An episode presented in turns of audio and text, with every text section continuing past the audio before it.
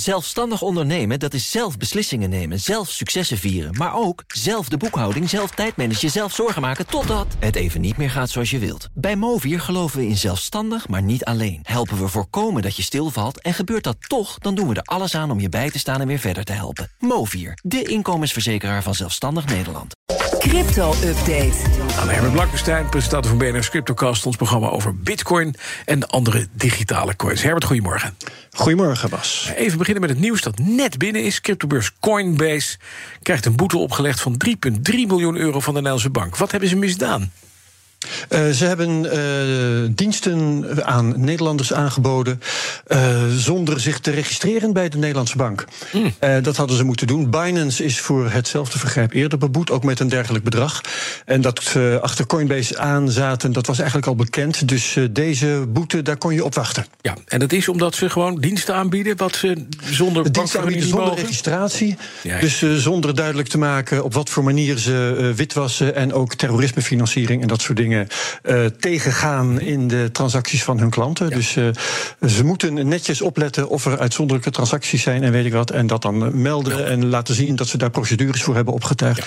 Hebben ze nooit gedaan. Die registratie die zit er wel aan te komen. Maar voor het niet hebben daarvan gedurende de tijd dat ze tot nu toe diensten aanboden, krijgen ze die boete. 3,3 miljoen. Wordt opgebracht door de klanten, neem ik aan, die uh, leuk coins hebben. Uiteindelijk natuurlijk dat wel. denk ik ook, ja. Hopelijk ook voor een deel door buitenlandse klanten. Dat zou fijn zijn. Er is een lijst, dat, daar iets anders, een lijst gepubliceerd met schuldeis van FTX. Dat is die terziele gegaande cryptobeurs van uh, meneer SBF. En daar staat uh, ja, iedereen op. Jij ook? Nee, nee grapje. Maar daar staat, daar staat iedereen nee, op. Want, want ja. ja. iedereen staat erop als het om bedrijven gaat. Ja. De particuliere rekeninghouders, was ik trouwens niet bij, nee. uh, die, die blijven anoniem. Gelukkig. Het is een document van 115 pagina's. Mm -hmm. Nou ja, en uh, er circuleren nu allerlei leuke selecties over wie er dan op staan. Bedrijven uit de cryptowereld, natuurlijk. Coinbase hebben we hem weer. Binance Capital Management, onderdeel van Binance Chainalysis, Yuga Labs, Silvergate. Silvergate, een bruggetje naar de financiële wereld. Daar hebben we Citigroup. Wells Fargo, BlackRock, Sequoia Capital. Uh, er zijn mediabedrijven bij. Coindesk, New York Times, Wall Street Journal.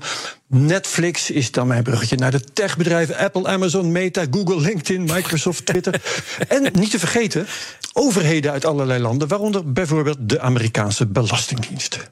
Oh. Ja. En die zijn crediteur van. Ja, dat, je begrijpt dat ik nogal op. Huh, denk. Oh, ja, hadden die dan een cryptorekening? Ja, nee, precies. nee, nee. Nee, uh, de, zo werkt dat niet. Uh, als crediteur van FTX, ja, wat is dan je voorgeschiedenis? Uh, mm. Sommige daarvan hebben gewoon geld geleend ja, aan ja. FTX en zijn daardoor schuldeiser. En dat kan zijn geweest voor de bedrijfsvoering, maar ook misschien wel van hier heb je geld, ga dat maar investeren. Um, andere schuldeisers zijn leveranciers gewoon. Hè. Ruimte in de cloud heeft FTX gehad en hadden ze voor moeten betalen. Misschien ook wel broodjes en pizza's. Mm -hmm. En de Belastingdienst. En overheden van, overheden van ja. allerlei Amerikaanse staten... die wachten gewoon op hun belastinggeld. Ja, natuurlijk. Ja, ja um, bedragen staan niet in het document. Dat komt misschien nog wel. En uh, we mm-hmm. kunnen ongetwijfeld nog veel meer pikant nieuws tegemoet zien hieruit. Zeker. En dan zijn vrouwen en senioren in de opmars op de crypto, cryptomarkt. Laat een nieuw onderzoek zien. Het, het wordt een oude, mannen, oude vrouwen, oude mannen dingetje. dat kan nog wel even duren. Nee, maar de geschiedenis is, er, is zich aan het herhalen. Dat is het aardige. Um, net als het internet zelf was crypto om te beginnen iets voor jonge mannetjes. En met internet is dat natuurlijk al lang goed gekomen. Um, en nu is er een enquête van eToro, een online handelsplatform is dat. Die hebben 10.000 mensen geënquêteerd in 13 landen, vooral westerse landen, maar wel op drie continenten. Daar komen deze trends uit. En dan zie je dat de crypto-acceptatie onder mannen inderdaad een beetje stilstaat. Van 42% in het derde kwartaal van 2022 naar 43% in het vierde. En intussen gaat het onder vrouwen hard van 29 naar 34%. Dus dat is een mooie inhaalslag. En dat vind ik wel stoer van de dames, zo midden in die slechte markt waar we in zitten. Ja, tot zover de dames. Nu de oudjes, ja. reken ik mezelf toe. 5% meer ouderen bezitten crypto. Herbert. Ja, ja, oud voor crypto-begrippen ja. uh, moet je je realiseren. Oh. Uh, het gaat om de leeftijdsgroep 35 tot 44 jaar. Mm -hmm. Daar onder die oudjes gaat het crypto-bezit van 48 naar 53 procent. Dus die staan er goed voor. In de groep 45 tot 55 jaar gaat het van 31 naar 36 procent. Ja. En hogere leeftijden komen in het verhaal van eToro helemaal niet voor. Alles daarboven crypto-dood, um, dus eigenlijk. Al. Ik weet niet of ze die volslagen hebben gemist. Ja. Of dat de, de, de gegevens niet interessant genoeg waren. Maar die ontbreken dus. Maar goed, net als bij het internet 20 jaar geleden wordt crypto nu minder iets van jonge mannen en meer iets voor iedereen. Mm -hmm. uh, tenminste in de gang geënketeerde landen, want sommige zullen nog steeds achterblijven. Uh, maar we weten ook dat in landen als bijvoorbeeld Nigeria en Vietnam, uh, dat die daar al uh, verder in zijn. Ja. ja. Dan in een Europees wetsontwerp komt te staan dat banken 2% van hun reserves mogen aanhouden in crypto. Dat is op zich wel nieuws. Want die banken die zijn allemaal niet zo heel erg uh, uh, nee. ja, happig, hè? Niet zo, nee, precies. En dat ze het mogen wil ook nog niet zeggen dat ze het gaan doen.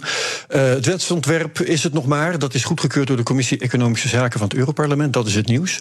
En daar staat ook in dat die cryptoreserves gedekt moeten worden door een uh, veel hoger bedrag in euro's dan waar ze formeel voor staan. Aha. Dat is een soort verzekering tegen de volatiliteit. Ja.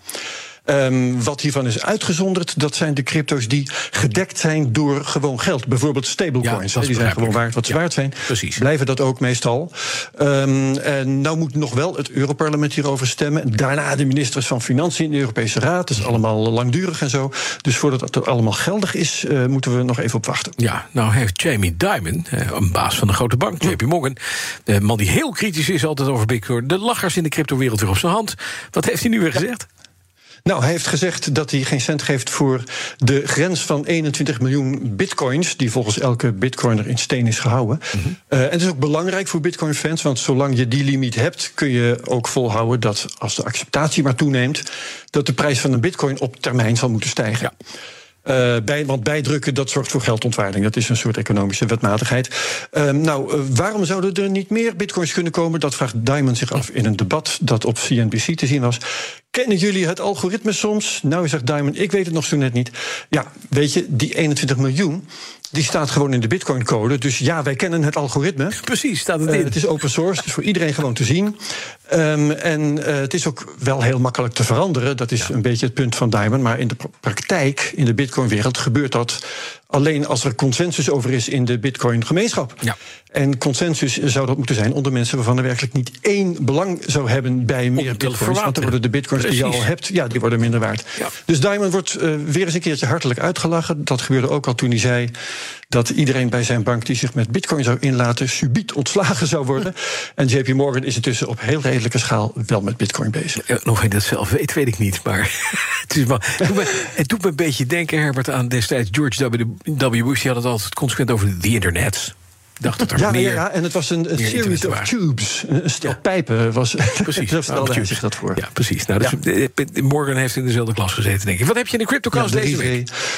De CryptoCast. Het onderwerp is Noster. Uh, nieuw woord misschien voor sommigen. Het is een alternatief voor Twitter. Gebaseerd op cryptografie.